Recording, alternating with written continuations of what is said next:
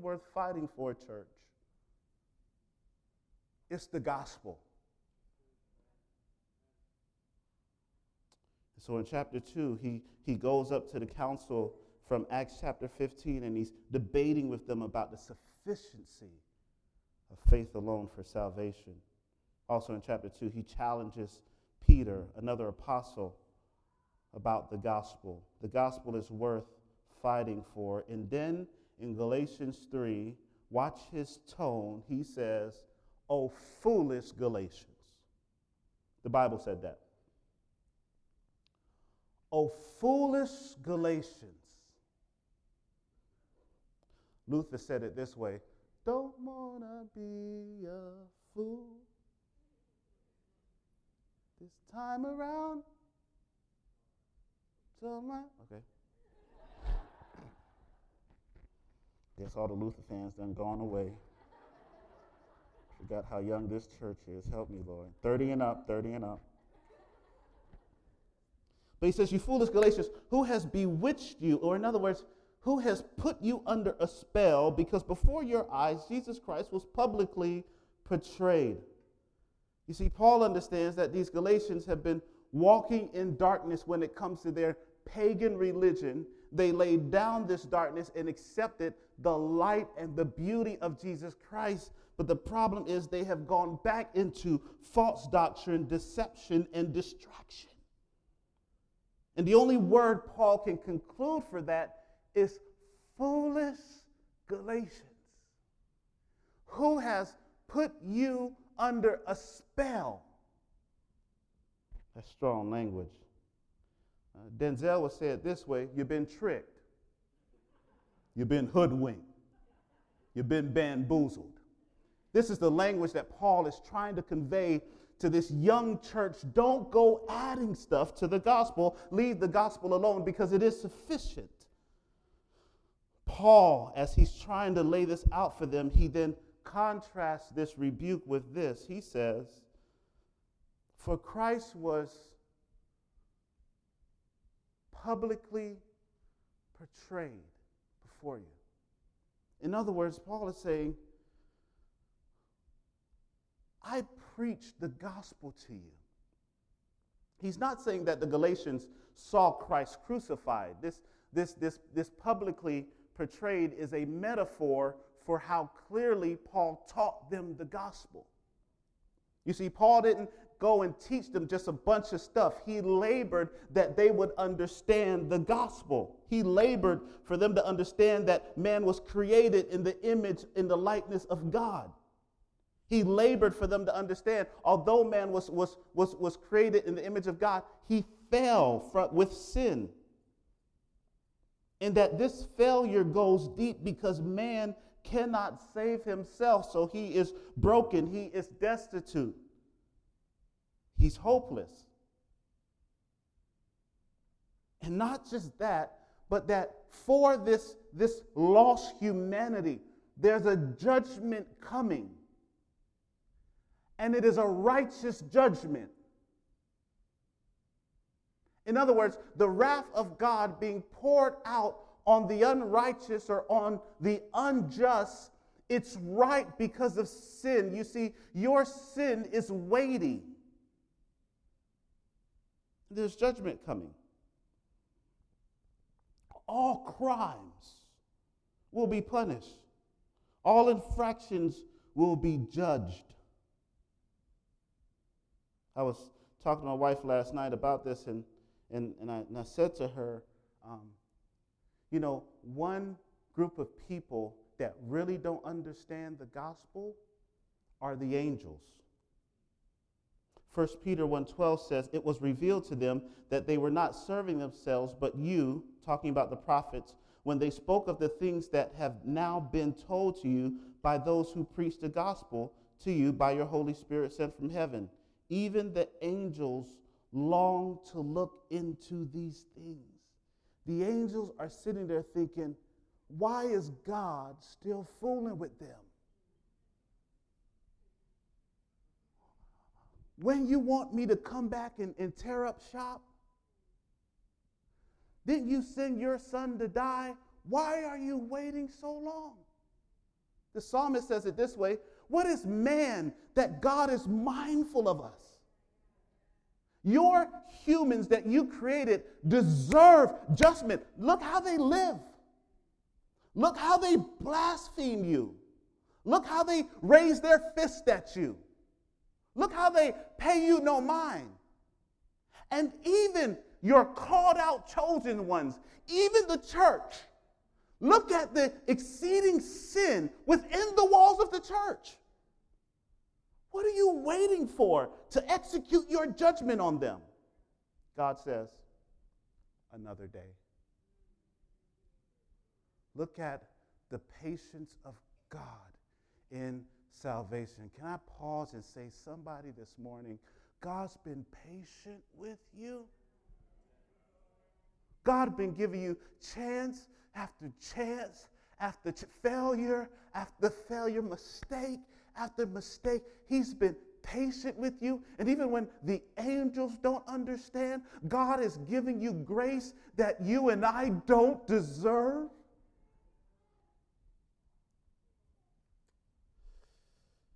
We're hopeless without him. So what does he do?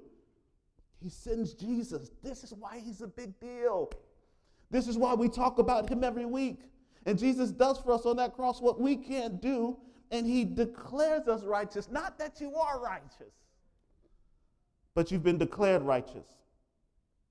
You want to know where justification comes from? Comes from the cross. You want to know where acceptance comes from? Comes from the cross. And if you ever wonder, does God love me? Does God value me? Do I mean anything to Him? Look at the cross. Look what He gave for you. Lord, may we never tire of that. Paul says, I gave them a gospel, I gave them a portrayal of a crucified Christ. Paul is saying, I kept the cross before your eyes. I didn't preach to you a feel good message to tickle you and make you feel good about yourself. I gave you a bloody cross. So you'll never get too prideful in the way you act. You would understand that it, if it had not been for Christ dying on that cross, you would be lost. And how do I receive that? I receive that through grace,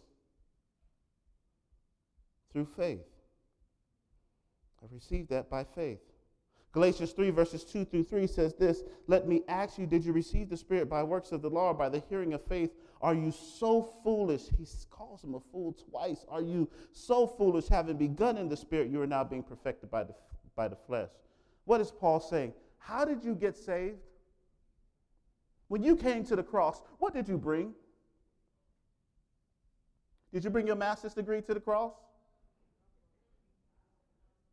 You brought your ends to the cross. You brought your money to the cross. You brought your, your, your, your, your powerful, uh, uh, savvy way of thinking and working through. You brought nothing to the cross. The cross laughs at our resumes.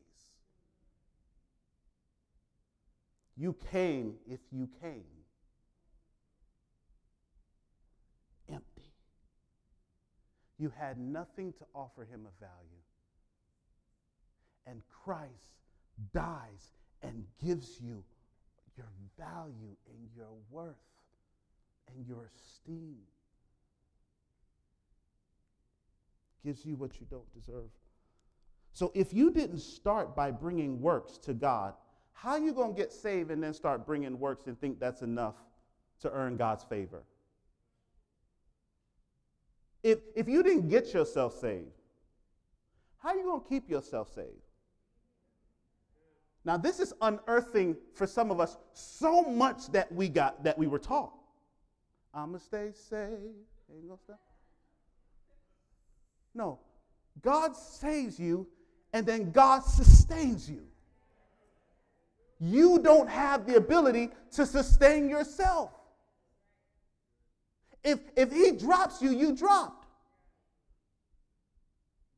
God is the one that holds you in the faith. Hmm. Adding circumcision doesn't do anything for us. And this is what he's trying to tell the Galatians because the Galatians are believing if I can just get circumcised, then I'll really be accepted by God.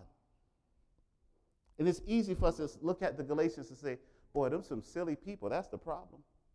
If they were just a little bit wiser, then they wouldn't think like that. You mean you, you're trying to say if you can circumcise yourself, then God would accept you?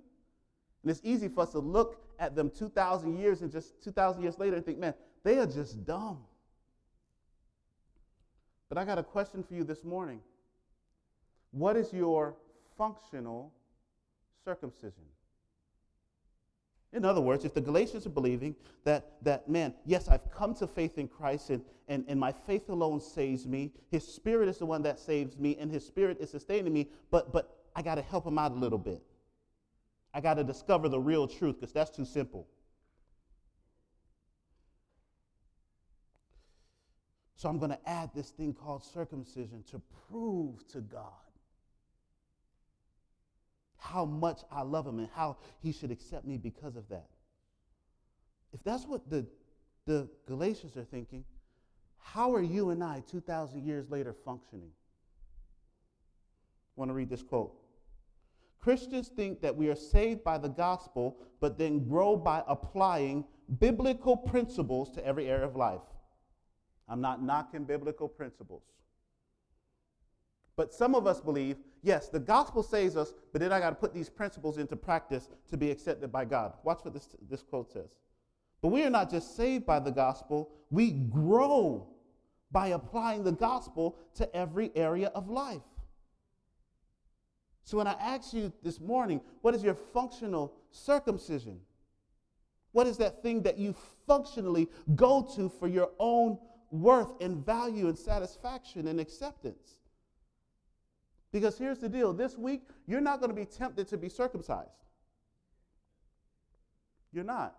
You're going to be tempted in some other way. And they're usually good things. Let me give you a few examples. For some of us, it's the search for understanding. Some of us, the, the, we, we, we, we, we believe functionally if I can just understand then everything will be fine. If I can just understand, then I'll have peace. I was talking to someone this week, and they were saying, Rodney, I'm just, I'm just, I, I just really need peace. And I believe if I just had clarity about what my calling is and what God was calling me to do, then I'll have peace. I'll be at rest. If I just understood that, I'll be fine. And I said, it, it, it, it really doesn't work that way. You don't get peace by understanding what your calling is. No, Rodney, look at you. You're a pastor. You're, you're, you're, you're preaching. You're walking in your calling. That doesn't give you peace. I wanted to say, have you pastored a church? Peace? Even when you are, do- and this is the thing I dream of doing. Even when you're doing the thing you dreamt of doing, some of y'all know because you got that job and you're going there tomorrow. Some of y'all know, even when you're doing what you've dreamt of doing, there's still this unrest in you. There's still this longing for something else that no amount of understanding would bring you the peace you're looking for. And I had to tell this person peace is not something you look for, peace is found in someone. And when you understand Jesus has done for you what you can't do, and He takes you as is, and He takes you with your mess, and He takes you with your hangup, and He takes you with your past, and He accepts you as a son and a daughter. That, that reality changes everything. Because then, even when I don't get the dream position, I'm still a son. I'm still His. And He's not leaving me. Even the best endeavors still leaves us longing. Peace doesn't come from understanding. Peace also don't come, some of y'all know this, from careers or education. I, am, I know this too. Ruth knows this. Peace don't come from edification. You can have more degrees than a thermometer. Your whole wall can be plastered with degrees, and you can tell the story. Well, I started in high school, and, and I got my AA, and I got you. You you could just go on and on and on. You, you don't get full acceptance from there. Some of y'all know this because you got degrees, but you didn't get the job you had the degree for.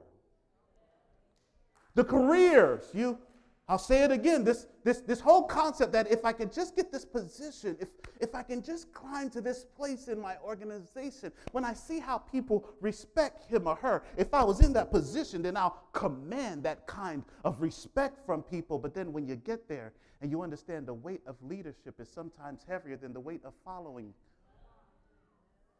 And you understand the same way you talked about them is the same way somebody else now is talking about you you find, man, this is, this is not what I wanted. I don't feel at peace with this. I'm not accepted by these people, regardless of how talented I am. Beloved, you ain't never going to be accepted by everybody. That's what makes friendship critical. And when you get a friend, hold on to them because they hard to come by. That was for free. And with that career, you talk about money, and some of you think, man, if I can just get to six figures, that's it. If I just get to, I want 99,000. If I can just get 100,000, that's it, I'm good. Beloved, y'all know this. I don't even have to teach this. Y'all know this. The gospel reminds us that there's not a separation between our careers and our faith think we need to see all of life as worship and stewardship and discipleship in faith. So when I go on the job, I'm not looking for that job to validate me. I'm not looking for my supervisor just to utter the words that gets me the position I want. The words have already been uttered. This is my beloved son, daughter whom I'm pleased. It is His words that bring us complete validation, not what somebody else says. That piece of paper won't do it either. Another thing that I think we functionally look for, I want to be careful how I phrase this the idea of marriage. Notice I didn't say marriage. I want everybody in the room to be present. The idea of marriage. Because whether you are single, whether you are engaged, whether you are married, whether you are divorced, whether you are widowed, I'm talking to you about this idea of marriage. And here's what our culture tries to leak to us. If, if, if we can just get the marriage that we want, then I'll be at peace. I'll be good. I'll be accepted. I'll be a real Christian when I get the marriage I want. And if I don't have the marriage I want, then I must not be. Uh, your, your, your, your Christianity is not based on your marital status. Even for my singles, this, this, this longing, this obsession that says, I'm incomplete now, but I'm working on it. I got to make myself more marketable. I have to look a little bit more hard, harder with more, more precision. No, it doesn't, your, your acceptance, your validation doesn't come through that this, this idea that if, if, if our marriage was where, or if I've lost my marriage, if I could just get my marriage back, or, or if I lost the, the person I was married to, then, then my life is utterly over.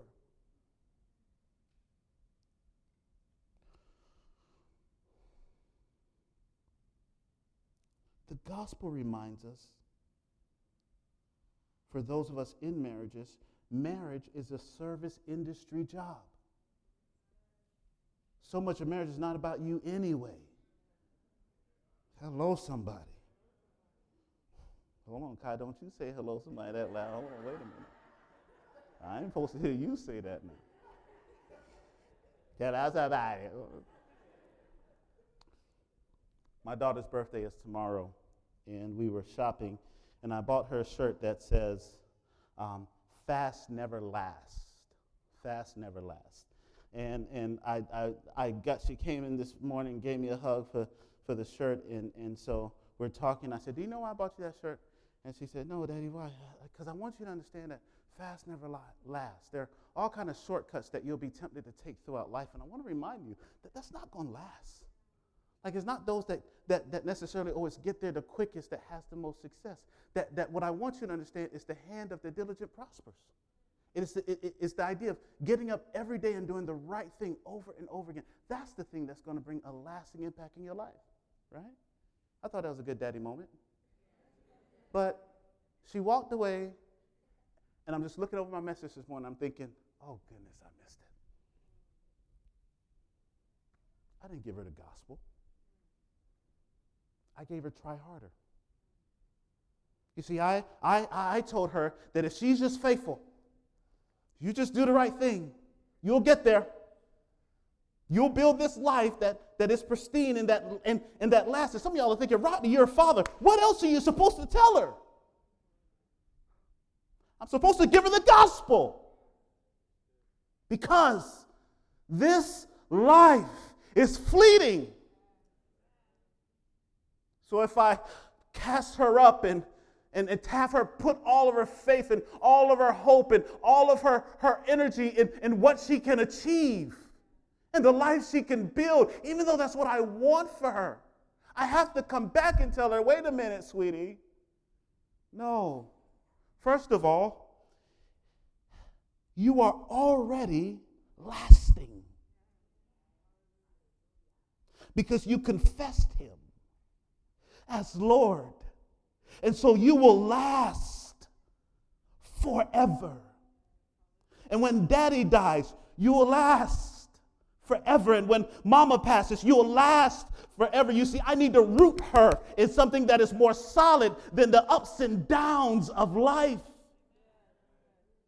You see, I need to root her in understanding that, you know what, it's not that you're so good, sweetie. As a matter of fact, you ain't good enough. See the way you talk to Zion? You ain't good enough. The way you treated your brother? You ain't good enough. No, no, you are wretched.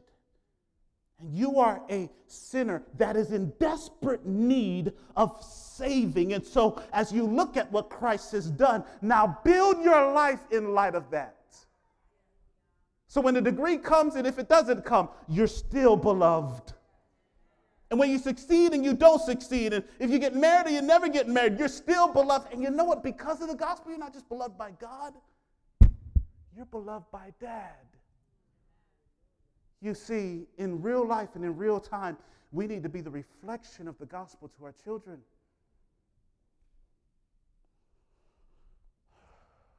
Parenting is another way if you didn't get to that slide yet. For the parents in the room, you got to remember you can't save your children. You can do all you can, but you can't save them. You can read books on parenting until your nose bleed. Can't save them. You can have three hour quiet times every evening. You can't save them. They have more Bible books on their shelves than anything else. All you can do is be an example. God saves. Good word for parents. So, why do we do that, Rodney? Why do I have books on my shelf that point my children to Jesus? Why am I faithfully bringing them into the house of God? Why am I doing and exercising discipline? Well, it's because that's the life God called us to live. And so we don't do those things thinking that those things will save our kids because God saves. But we do those things out of obedience and love for the God that saved us.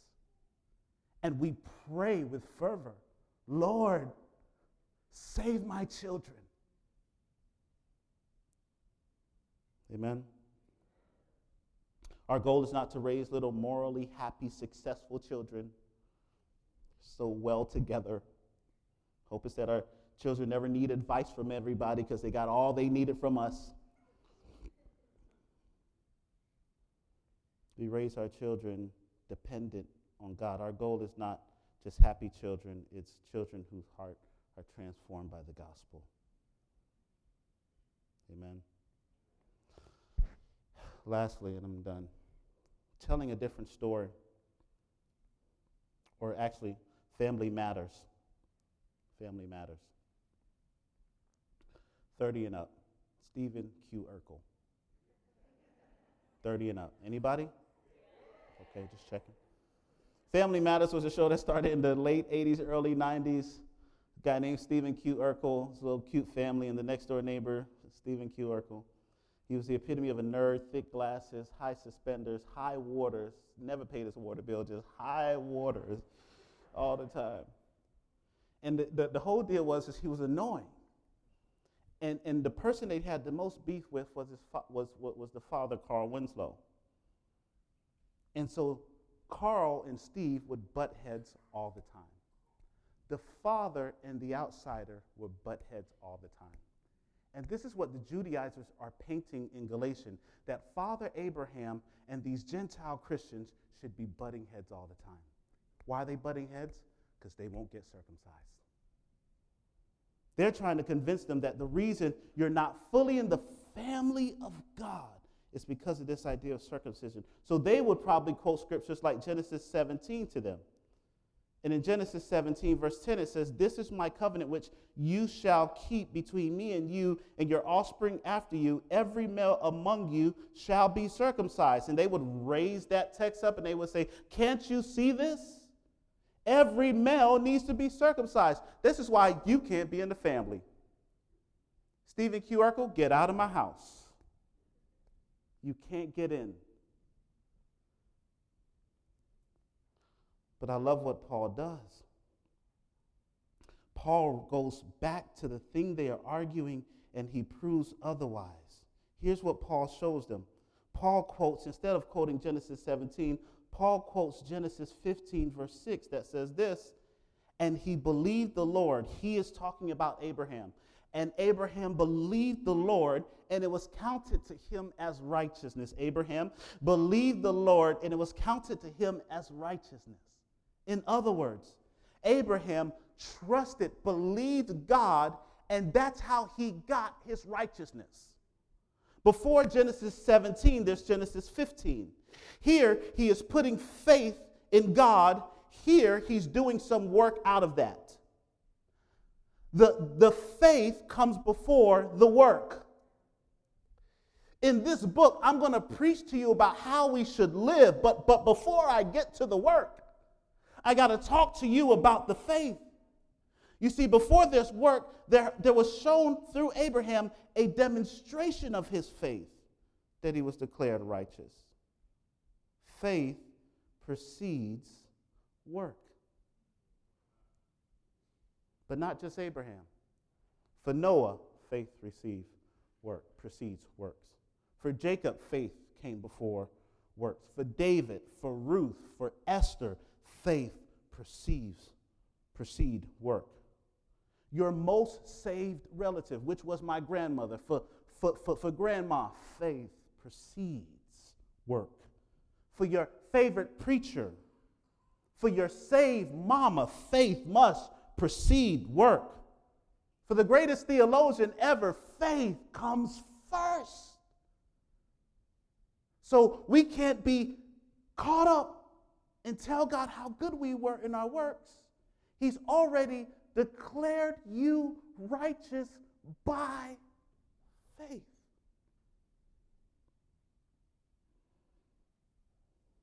Amen. Amen. Let's pray. Actually, I'm going to ask our prayer team to come.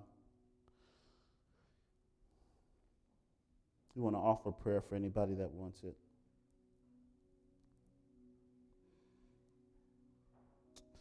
This morning, where this message hits me personally is I am not justified